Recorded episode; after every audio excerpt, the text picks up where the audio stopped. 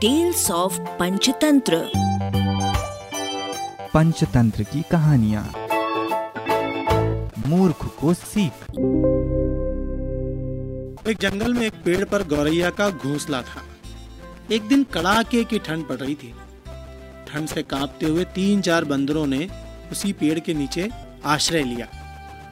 एक बंदर बोला कहीं से आग तापने को मिले तो ठंड दूर हो सकती है। दूसरे बंदर ने सुझाया, देखो, यहाँ कितनी सूखी पत्तियाँ गिरी पड़ी हैं। इन्हें इकट्ठा कर हम ढेर लगाते हैं और फिर उसे सुलगाने का उपाय सोचते हैं।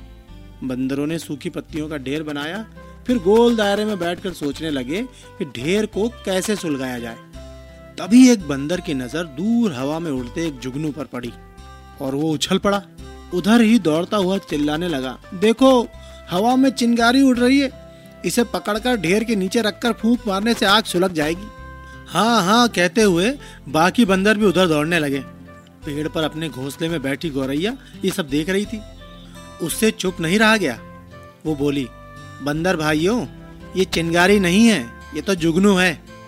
एक बंदर क्रोध से गौरैया को देखकर गुर्राया, अरे मूर्ख चिड़िया, चुपचाप घोंसले में दुबकी रहे, हमें सिखाने चली है। इसी बीच एक बंदर उछलकर जुगनू को अपने हथेलियों के बीच कटोरा बनाकर कैद करने में सफल हो गया। जुगनू को ढेर के नीचे रख दिया गया और सारे बंदर लगे चारों ओर से ढेर में फूंक मारने। गौरैया ने सलाह दी, भाइयों, आप लोग गलती कर रहे हैं। जुगनू से आग नहीं सुलगेगी। दो पत्थरों को टकराकर उससे चिंगारी पैदा करके आग सुलगाइए। बंदरों ने गौरैया को घूरा। आग नहीं सुलगी तो गौरैया फिर बोल उठी, भाइयों, आप मेरी सलाह मानिए। कम से कम दो सूखी लकड़ियों को आपस में रगड़ कर देखिए। सारे बंदर आग न सुलगा पाने के कारण खींचे हुए थे। एक बंदर क्रोध से भरकर आगे बढ़ा और उसने गौरैया को पकड़कर ज़ोर से पेड़ के तने पर मारा। गौरैया फड़फड़ाती हुई नीचे गिरी और मर गई।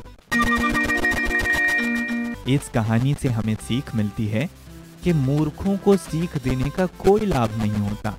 उल्टे, सीख देने वाले को ही पछताना पड़ता है। अरबा की प्रस्तुति।